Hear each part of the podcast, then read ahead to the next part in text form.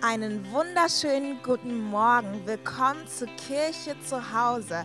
Ihr dürft euch heute auf Part 3 freuen. Wir werden heute die Predigt von David Kuhns hören zu Mein Herz für sein Haus. Was erwartet dich heute? Im Anschluss werden wir eine Story von dem Lukas hören, der letzte Woche schon gepredigt hat. Und zum Schluss werden wir noch ein Interview von ihm sehen, ähm, um einfach ihn besser kennenzulernen und ihn mal von einer anderen Perspektive kennenzulernen. Viel Spaß! Herzlich willkommen und einen wunderschönen guten Morgen zu Teil 3 unserer Predigtserie Mein Herz für sein Haus. Ich habe dir zu Beginn mal ein kleines Quiz mitgebracht und wenn du zu Hause zuschaust, dann mach das Quiz unbedingt mal mit.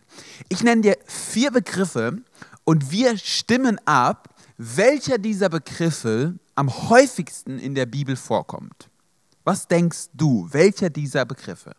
Ich nenne sie mal. Lieben, glauben, beten oder geben. Lieben, glauben, beten oder geben. Kurze Abstimmung. Wer vor dem Fernseher glaubt, dass der Begriff lieben am häufigsten in der Bibel vorkommt? Okay, ich sehe euch eure Hände, ja. Wer glaubt, dass es Glauben ist? Wer glaubt, dass es Beten ist? Oder wer glaubt, dass es Geben ist? Die Antwort ist tatsächlich mal wie folgt. Glauben kommt von den vier Begriffen am seltensten in der Bibel vor, nur 270 Mal. Beten kommt schon 100 Mal häufiger vor, nämlich 370 Mal. Und jetzt der Top zwischen Lieben und Geben. Lieben kommt 714 Mal vor. Und jetzt haltet euch fest, geben kommt in der Bibel 2152 Mal vor. Dreimal so oft wie das Wort lieben und zehnmal so oft wie das Wort glauben. Natürlich ist es jetzt nichts, was direkt eine Aussage hat, weil man gibt ja verschiedene Dinge. Aber ich finde es trotzdem sehr erstaunlich. Die Bibel scheint relativ viel zum Thema Geben zu sagen zu haben. Und ich glaube, da sind wir uns einig. Uns wäre es wahrscheinlich lieber, wenn in der Bibel mehr zum Thema Nehmen stehen würde. Ja, geben klingt für so, uns für so attraktiv wie Haarausfall, sage ich immer. Also geben ist jetzt nicht so das, wo wir sagen, yo, richtig, richtig cool. Eng verwandt mit dem Thema Geben ist aber eine Sache, die wir sehr, sehr gerne mögen. Und zwar Großzügigkeit. Großzügige Menschen geben viel.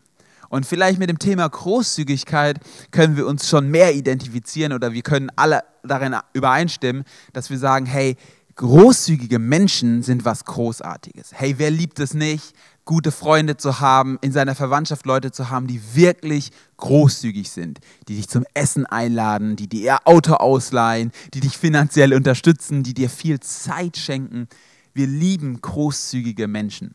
Und ich habe so eine persönliche These, ähm, dass das Gleiche auch bei Gott zutrifft. Ich glaube, ganz, ganz viele Menschen, ich inklusive, wir kommen gerne zu Gott oder wir haben gerne eine Beziehung zu Gott. Warum? Weil Gott unheimlich großzügig ist. Großzügigkeit ist eine ganz, ganz attraktive Eigenschaft. An alle Singles da draußen, sucht euch einen großzügigen Partner.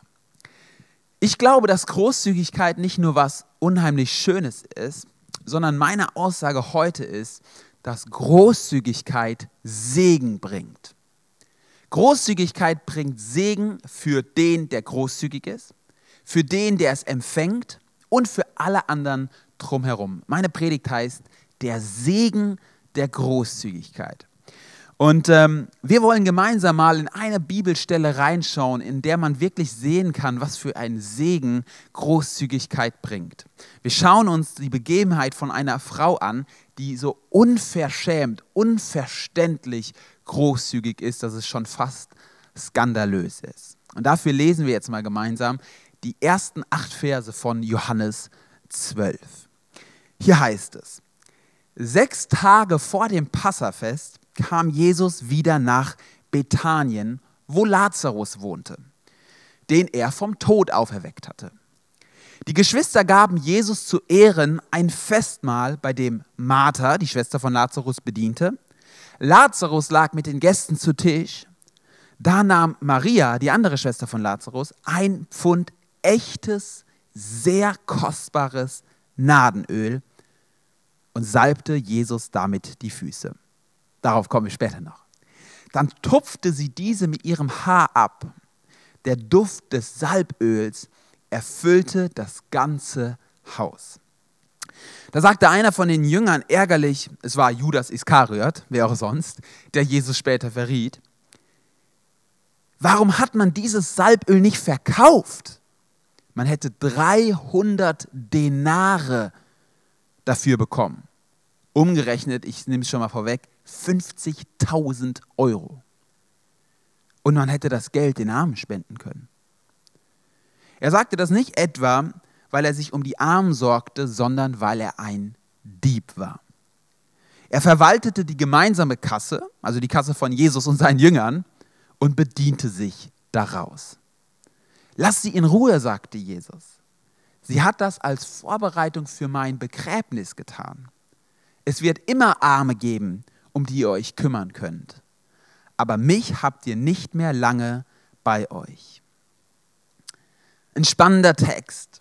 Und ich glaube, wir können hier drei Dinge über Großzügigkeit lernen.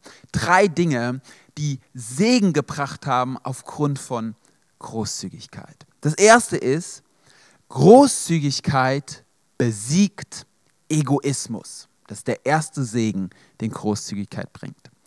Schaut mal, wenn wir in den Text schauen, dann fällt uns als allererstes doch ein Kontrast auf, oder?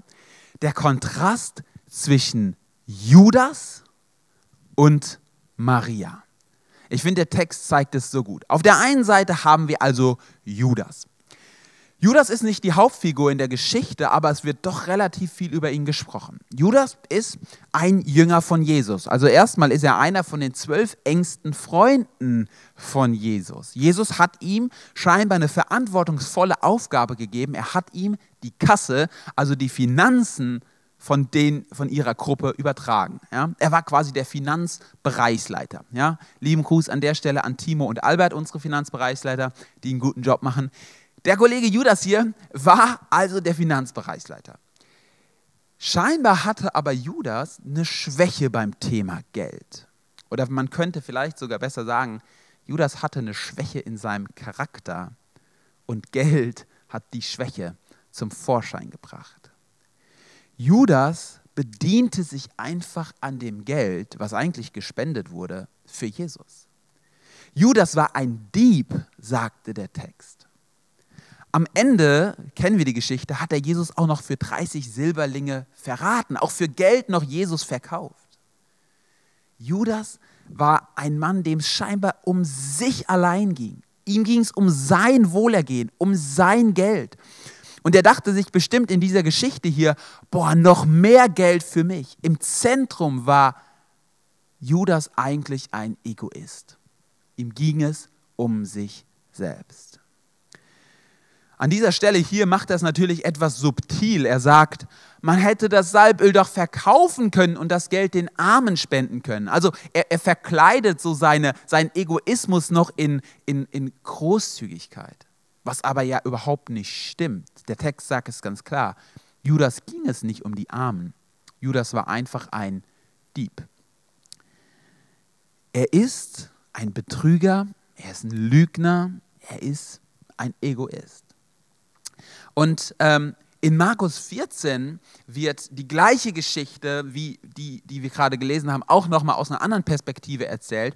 Und hier wird das Interessantes gesagt. Hier wird gesagt, nicht nur Judas war ärgerlich über Maria, weil sie so viel einfach Parfüm verschüttet hat, sondern einige andere, die am Tisch saßen, waren auch unwillig oder ärgerlich über Maria. Das heißt, der Text in Markus zeigt uns, Judas ist ein Egoist, aber die anderen sind gar nicht so viel besser. Ich glaube, dass Egoismus etwas ist, was unsere Gesellschaft, unsere Zeit, uns Menschen total schnell einnimmt. Und wenn du und ich, wenn wir ehrlich sind, kann es auch beim Thema Geld geschehen. Wir können etwas schön kleiden und in schöne Worte packen, aber eigentlich zeigt uns dieser Judas-Moment, irgendwo ist der Egoismus in uns und wir wollen am liebsten immer mehr Geld. Auf der anderen Seite haben wir Maria.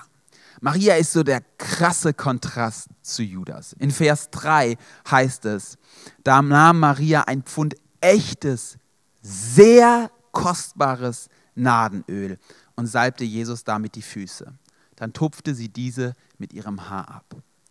Also als erstmal aus heutiger Sicht, äh, ich weiß nicht, wie es dir geht, aber wenn ich höre, da kommt jemand, salbt Jesus die Füße und trocknet die anschließend mit seinen Haaren ab, dann denke ich mir erstmal, okay, also ich verstehe es nicht ganz und äh, es äh, ist irgendwie eine bisschen seltsame Szene, wenn die heutzutage passieren würde. Ich weiß nicht, ob dir schon mal jemand die Füße gesalbt hat oder du es jemandem getan hast. Also ähm, erstmal was, was wir nicht verstehen. Ist auch nicht so wichtig, ist natürlich eine Sache, die zum damaligen kulturellen Hintergrund gehört hat. Aber ich glaube, das Motiv, das können wir sehr wohl gut verstehen. Maria will Jesus hier all ihre Liebe, all ihre Dankbarkeit, ihre Zuneigung zeigen. Jesus bedeutet Maria alles. Im Kapitel zuvor hatte Jesus ihren Bruder Lazarus geheilt. Und so viel hatte Jesus schon für ihr Leben getan. Jesus hatte ihr Leben neu geordnet, ihren Sinn und Inhalt in ihrem Leben gegeben. Und Maria ist unfassbar dankbar. Und sie will so ausdrücken, indem sie ihm die Füße salbt, indem sie zu seinen Füßen niederkniet. Du bist mein Herr, du bist mein Retter. Sie kommt wie so eine Dienerin zu einem König. Und dann tut sie etwas, um ihre ganze Liebe und Hingabe auszudrücken. Was tut sie, um das auszudrücken? Sie salbt seine Füße, aber nicht nur das, mit sehr kostbarem Nadenöl. Ich habe es am Anfang erwähnt, Judas selbst sagt, dass es 300 Denare wert war. 300 Denare ist ungefähr ein Jahresgehalt von einem Angestellten, von einem Arbeiter. Das ist im Deutschland des 20. Jahrhunderts 50.000 Euro im Durchschnitt. Maria zeigt also ihre Liebe und Hingabe, womit? Großzügigkeit. Großzügigkeit ist die Sprache, die sie spricht, um Jesus zu zeigen, es geht um dich. Du bist der Sinn meines Lebens. Du bist der, du bist der Herr und der König meines Lebens. Maria ging es nicht um sich selbst. Ihr ging es um Jesus. Großzügigkeit besiegt Egoismus. Egoismus nimmt sich, Großzügigkeit gibt. Egoismus geht es um sich selbst, Großzügigkeit geht es um andere. Großzügigkeit besiegt Egoismus. Jemand hat mal Folgendes gesagt. Wir sollten Menschen lieben und Geld benutzen. Aber wir benutzen Menschen, weil wir Geld lieben. Wir sollten Menschen lieben und Geld benutzen, aber wir benutzen Menschen, weil wir Geld lieben. Und ich finde, diese Aussage trifft den Kontrast zwischen Judas und Maria so gut. Judas benutzt Menschen, um an Geld zu kommen. Maria benutzt Geld, benutzt das teure Parfüm, um Menschen, um Jesus hier, um Gott zu lieben. Und an der Stelle möchte ich mal ein paar persönliche Worte teilen. Ich glaube, an jeden, der zuschaut oder die Predigt hört und der schon mal in der Welt rumgereist ist, ob Afrika, Asien, ob Osteuropa, ob Nord- oder Südamerika, eins können wir doch wahrscheinlich sehr gut alle sagen. Die Menschen sind unfassbar großzügig in vielen, vielen armen Ländern der Welt. Sie behandeln einen wie ein König. Ich habe letztens erst mit einer Frau gesprochen, die in Indien war und sie meinte, hey, die Ärmsten von den Armen haben mir noch das Letzte gegeben, was sie hatten, damit ich mich gut bei ihnen aufhalten kann. Und dann kommt man nach Deutschland zurück und man ist ein bisschen beschämt darüber, wie egoistisch eigentlich wir als so reiches Land sind. Und ich will hier kein schlechtes Gewissen machen, sondern ich will eine Chance aufzeigen. Überleg doch mal, was für einen Unterschied wir hier machen können als Jünger Jesu, die großzügig in Deutschland leben. Das kann wirklich eine Gegenkultur sein, die einen Unterschied macht. Hey, wie sähe es aus, wenn wir als Kirche Jesu wirklich Großzügigkeit leben würden und damit Egoismus besiegen würden? Mich begeistert das Bild. Jetzt aber zurück zum Text. Im Text, glaube ich, gibt es eine zweite Segen, einen zweiten Segen, den Großzügigkeit mit sich bringt. Ich habe es genannt, Großzügigkeit bewirkt Erstaunliches. Schaut mal, Maria hatte erstmal gar keinen Hintergedanken bei dem, was sie getan hat. Sie wollte Jesus einfach ihre Liebe zeigen. Sie wollte Jesus einfach zeigen, du bist mein Herr und Retter und sie war einfach großzügig, um ihre Liebe auszudrücken. Aber das bewirkte Dinge, die sie gar nicht geplant hatte. In Vers 3 heißt es, der Duft des Salböls erfüllte das ganze Haus. Kennst du das? Es wird gegrillt im Garten und du kommst so und du denkst, oh. Oder jemand hat frisch den Rasen gemäht. Ich liebe frisch gemähten Rasen. Oh, das ist im Sommer mega. Oder wenn es an einem heißen Sommertag geregnet hat, dieser Duft. Oder an der Tankstelle, das liebe ich, äh, du vielleicht nicht. Ah, der Ölgeruch. Es duftet, es riecht gut. Besonders der Grill, ich glaube, der hat dich überzeugt. Und jetzt müssen wir das uns mal so vorstellen. Maria macht das mit dem Parfüm. Und der ganze Raum wird erfüllt von einem Duft. Warum schreibt der Autor Johannes das hier so deutlich in den Text rein? Ich glaube sehr, sehr stark, weil er damit etwas bildlich ausdrücken will. So wie von dem Parfüm ein Duft ausgeht, der andere Menschen erreicht, so geht auch von der Haltung, von der Hingabe, von der Großzügigkeit von Maria ein Wohlgeruch, ein Duft aus, der den ganzen Raum erfüllt. Das, was eigentlich schön und gut ist, ist nicht nur das Parfüm, es ist die Großzügigkeit und Liebe von Maria. Sie ehrt Gott und sie erreicht Menschen. Marias Großzügigkeit hat Auswirkungen. Und wieder im Paralleltext in Markus sagt das Jesus sogar sehr konkret, in Markus 14, Vers 9. Da sagt Jesus, überall in der Welt, wo man die Freudenbotschaft, also die Botschaft von Jesus, das Evangelium, bekannt machen wird, wird man auch von dem reden, was diese Frau getan hat. Das müsst ihr euch mal vorstellen. Jesus sagt hier, egal in welchem Land, egal zu welcher Zeit, man wird von Maria sprechen. Und was tue ich heute? Ich spreche über Maria. Sie hatte es nicht geplant, aber durch ihre Großzügigkeit ist sie zu einer Frau geworden, die Geschichte geschrieben hat, die seit Jahrtausenden erwähnt wird, weil sie etwas Unfassbares an Jesus getan hat. Und wisst ihr, vielleicht wirst du in 2000 Jahren nicht mehr erinnern, werden sich Menschen nicht mehr an dich erinnern. Aber ich bin mir sicher, wenn wir Großzügigkeit leben, dann tun wir etwas Erstaunliches. Dann tun wir etwas, was über unser eigenes Leben hinausgeht. Wir bewirken Segen, der größer ist als unser eigenes Leben und unsere eigenen Grenzen. Albert Einstein hat mal gesagt, du beginnst erst zu leben, wenn du außerhalb von dir selbst lebst. Albert Einstein, du beginnst erst zu leben, wenn du außerhalb von dir selbst lebst. Und meine Frage ist, lebst du außerhalb von dir selbst? Lebst du größer als deine eigenen Bedürfnisse? Du beginnst erst zu leben, wenn du Dinge tust, die sich nicht um dich drehen. Du beginnst erst zu leben, könnte man sagen, wenn du Dinge tust, die dein eigenes Leben überdauern. Genau das hat Maria getan. Großzügigkeit bewirkt Erstaunliches. Und deswegen ermutige ich dich, wenn du ein großes Leben leben willst, dann beginne großzügig zu leben. Jetzt ist natürlich die Frage, wie sieht das denn praktisch aus? Ich habe mir folgende Frage gestellt. Was muss eigentlich in Marias Kopf vorgegangen sein, als sie sich entschieden hat, dieses Parfüm zu opfern für Jesus?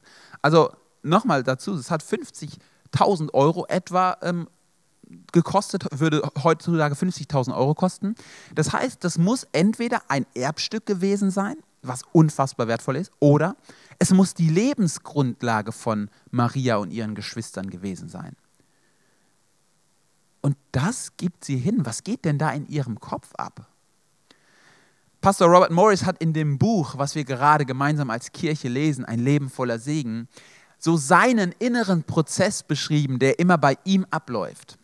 Und ich kann mir sehr gut vorstellen, dass der auch sehr ähnlich bei Maria ablief. Und warum ich ihn erwähne, ist, weil ich mich darin total wiedergefunden habe. Ich kann diese Punkte so sehr verstehen.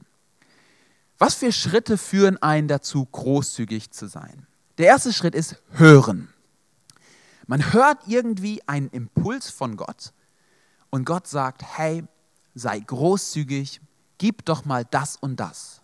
Reise dort und dorthin. Und das ist ein sehr wichtiger Punkt, weil wir natürlich alles tun wollen aus einer Motivation heraus, dass Gott uns motiviert hat. Als zweites kommt Begeisterung. Hören, dann Begeisterung. Wir denken erstmal, oh mega, Gott hat zu mir gesprochen, mega, Gott will mich gebrauchen. Und dann kommt Angst. Was? Habe ich richtig gehört? So viel Geld? Das ganze Parfüm? 50.000 Euro? Oder was Gott? Dahin soll ich reisen? Das soll ich für diesen Menschen tun? Und dann setzt unsere Logik ein naja Gott, dann fangen wir so ein bisschen an mit Gott zu diskutieren. Kennst du das? Naja Gott, jetzt überleg doch mal. Ich habe noch die Rechnung und die Rechnung. Gott, ich habe die Verpflichtungen und das soll ich geben. Gott, kannst du Mathe? Das passt am Ende nicht. Und dann kommt die nächste Stufe, Zweifel. Ja, und außerdem, war das wirklich Gott, der das mir gesagt hat? Oder kann es nicht sein, dass der Teufel mir eine, eine Lüge einflüstern wollte? Wir haben also Gott gehört, wir waren begeistert, wir haben Angst bekommen. Jetzt äh, wir, wir, haben, wir haben unsere Logik eingeschaltet, jetzt zweifeln wir. Und dann kommt der entscheidende Punkt. Glauben. Wenn die Zweifel da sind, muss es einen Punkt bei Maria gegeben haben. Und den gab es auch immer wieder bei mir. Und ich wünsche mir, dass er immer wieder kommt, wo Glauben eingesetzt ist. Wo ich gesagt habe, hey Gott, ich vertraue dir trotz meiner Zweifel, trotz meiner Angst trotzdem. Glaube ist das Festhalten an etwas, was man nicht sieht, auch wenn ich es gerade nicht sehe und nicht 100% verstehe.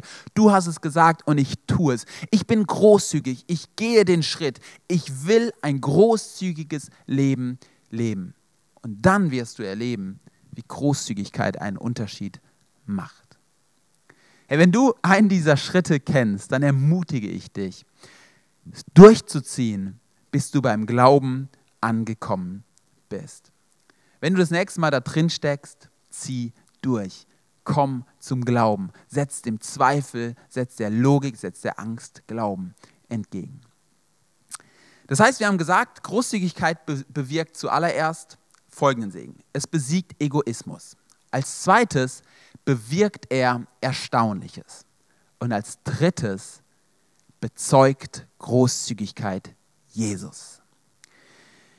Versteht ihr? Jesus, Maria gab ja nicht nur ihr Geld an Jesus, sondern sie gab ja ihre Existenzgrundlage. Das war nicht nur, ich war großzügig, sondern ihre, ihr, ihr Erbe oder ihre Existenzgrundlage. Das ist ja fast unvernünftig, würden wir sagen. So dachte bestimmt auch Judas. Versteht ihr, Maria konnte das nur tun, weil sie ein sehr starkes Warum dahinter hatte, weil sie eine Motivation hatte. Und ich denke ganz sicher, dass jeder Mensch, der drumherum stand, sich gefragt hat, warum macht Maria das?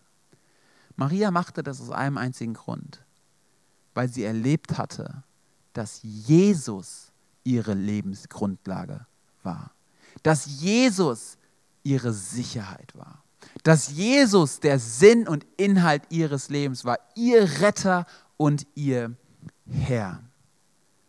Sie hatte Jesus erlebt und deswegen hat sie ihr Leben hingegeben für ihn. Sie konnte den Menschen also drumherum zeigen, dieser Jesus ist mehr als nur ein Lehrer. Er ist mein Retter, er ist der Messias, er ist mein Herr, mein König. Er ist mein Lebensinhalt. Und außerdem hat sie noch etwas Zweites getan. Sie hat Jesus die Füße gesalbt. Vielleicht dachte sie einfach, sie ist großzügig. Jesus selbst sagt anschließend, dass sie ihn dadurch unbewusst für sein Begräbnis gesalbt hat. Damals war es so, dass Menschen, bevor sie begraben wurden, gesalbt wurden mit Öl. Ein Kapitel später im Johannesevangelium in Johannes 13 beginnt die Passionsgeschichte von Jesus. Maria hat also unbewusst schon auf den Tod von Jesus hingezeigt, indem sie ihn gesalbt hat. Sie hat also auf das gezeigt, was Jesus für diese Welt noch tun wird. Er wird sein Leben hingeben. Maria bezeugt Jesus durch ihre Großzügigkeit. Jesus war zuerst großzügig zu ihr und deswegen war sie großzügig zu ihm. Jesus ist ihre Lebensgrundlage und deswegen kann sie ihr Parfüm ausgießen. Jesus wird sein Leben hingeben und deswegen gibt sie jetzt ihren Reichtum hin und salbt Jesus die Füße. Weißt du, ich glaube, genau das ist es, was wir durch Großzügigkeit bewirken können. Wir können einen Unterschied machen, durch den Menschen Jesus kennenlernen werden. Und wisst ihr, das ist das, wo ich am Anfang drüber gesprochen habe. Die attraktivste Eigenschaft Gottes ist Großzügigkeit. Und die zeigt sich ganz besonders darin, dass er Jesus, seinen eingeborenen Sohn, gegeben hat, dass er für dich und für mich stirbt. In Johannes 3, Vers 16 heißt, denn so sehr hat Gott die Welt geliebt, dass er seinen eingeborenen Sohn gab, damit jeder, der an ihn glaubt, nicht verloren geht, sondern ewiges Leben hat. Gott hat seine Liebe durch Großzügigkeit gezeigt und seine Großzügigkeit hat den größten Segen bewirkt, nämlich dass wir ein neues Leben haben können. Und deswegen ist meine Frage an dich heute ganz einfach. Hast du schon die Großzügigkeit Gottes angenommen in deinem Herzen? Weil das ist die Grundlage dafür, dass du überhaupt großzügig einen Unterschied in dieser Welt machen kannst. Ich möchte dich zum Abschluss der Predigt einladen, heute Gottes Großzügigkeit, Gottes Liebe für dein Leben anzunehmen und zu sagen, ich will daran glauben, ich glaube daran, dass Jesus wirklich für mich gestorben ist, dass er sich hingegeben hat für mich. Wenn du heute diese Entscheidung zum allerersten Mal treffen willst oder erneut treffen willst, dann lade ich dich einfach ein, jetzt ein kurzes Gebet mit mir zu sprechen. Jesus, ich danke dir für deine Großzügigkeit. Danke, dass du für mich gestorben bist. Danke, dass ich das einfach annehmen darf. Bitte vergib mir meine Schuld und mach mein Leben neu. Amen. Hey, das war die beste Entscheidung deines Lebens. Hey, die Großzügigkeit Gottes in dein Leben aufzunehmen. Und ich lade dich ein, jetzt ein großzügiges Leben zu leben, das Segen bringen wird. Hi, ich bin der Lukas, bin 40 Jahre alt und ich habe ein total cooles Zeugnis dabei. Vor etwa zehn Monaten hatte ich den Eindruck, dass ich den Jonah, unseren Lobpreisleiter, unterstützen sollte. Und dieser Eindruck ging mehrere Wochen lang nicht weg. Und nach mehreren Wochen habe ich zu Gott gesagt, hey Gott, wenn das wirklich dein Wille ist, dann musst du es mir so sagen, dass ich es nicht mehr überhören kann. Zwei Minuten später war ich zu Hause und Pastor Bernhard rief mich an. Und er sagte mir, Lukas, ich habe da ein Anliegen. Und ich fragte, was für ein Anliegen hast du, Bernhard? Er sagte mir, es geht um Jonah. Als er das sagte, fiel ich aus allen Wolken. Und ich sagte dem Bernhard, egal was es ist, ich tue es. In dem Moment wusste ich es einfach, dass es von Gott kommt. Es ging um die Unterstützung von Jonah für die Zeit auf der Bibelschule. Die äh, Zeit ging von Januar bis Juni. Und dann haben wir einfach die Zeit dann auch genutzt und ihm diese Unterstützung zugesagt. Diese Erlebnisse und andere Erlebnisse hatte ich in meinem Leben, wo ich selbst versorgt wurde, wo auch andere Menschen versorgt wurden. Und darum schlägt mein Herz für sein Haus. Danke, David, für diese tolle Predigt. Wenn du Großzügigkeit ausleben möchtest, kannst du das sehr gerne tun. Am 22.11. wird das die große Kollekte für mein Herz, für sein Haus sein. Und wenn du gerne unterstützen möchtest, auch jetzt kannst du das gerne tun. Wofür ist das Geld? Wir wollen einen Campus in München-Gladbach aufbauen. Da darfst du gerne supporten. Ähm, wenn du auch die Predigt vertiefen möchtest, wir haben sehr coole Kleingruppen, wo du dich in der Homepage gerne anmelden kannst. Jetzt können wir uns auf die, das Interview mit Lukas freuen. Viel Spaß. Hammer, hey, starkes äh, Video, Lukas. Ähm, was ich mich gefragt habe, willst du mich nicht auch unterstützen? Wie denn? Also ich habe da auch irgendwie auf dem Herzen, dass, dass ich finanzielle Unterstützung brauche. Hey, nee, richtig, richtig gutes Video. Ich liebe es, solche Geschichten zu hören. Ich weiß nicht, wie es dir geht, aber in der Mein Herz für sein Haus, Haus Season hören wir so spannende Geschichten. Und ähm, meine Frage ist an dich. Du hast gesagt, ähm, Gott hat schon länger zu dir gesprochen. Seit wann erlebst du denn überhaupt sowas, dass, dass Gott so zu dir spricht und du äh, solche Geschichten erlebst? Also ich spüre das erst seit Mai letzten Jahres. Da bin ich in die Kleingruppe von Bernhard gegangen und da ging es um das Thema Heiliger Geist.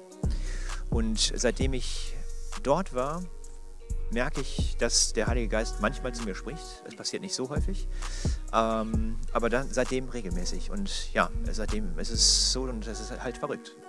Hammer. Ja, so cool. Letzte Woche hat ja auch Lukas gepredigt und er hat auch verschiedene Geschichten erzählt, die ich richtig genial finde. Ähm, wenn du jetzt mal einer Person vor der Kamera einen Tipp geben müsstest, die sagt, ey, ich würde es auch gerne erleben, was, was, was wäre so äh, dein Tipp? Weil ich glaube, so Geschichten würden wir gerne erleben, oder? Ähm, was wäre so dein Ratschlag an die, an die Leute? Ähm, also ich habe das jahrelang selbst erleben wollen und nie erlebt. Und mit der Anleitung von Bernhard und der Kleingruppe ähm, im Heiligen Geistkurs habe ich es erst verstanden, wie es funktioniert. Und ich würde den Leuten raten, geht einfach in die Kleingruppe zu Bernhard oder zu David in den Heiligen Geistkurs und dann wirst du sowas erleben. Sehr gut. Du weißt Bescheid, melde dich nächstes Semester für die Kleingruppe an. ähm, richtig, richtig gut. Mittlerweile leitest du selber eine Kleingruppe, aber eher in dem Interessengebiet, was, was so dein Herzschlag ist. Vielleicht erzählst du mal ganz kurz einfach, was für eine Kleingruppe machst du und ähm, wofür macht ihr die?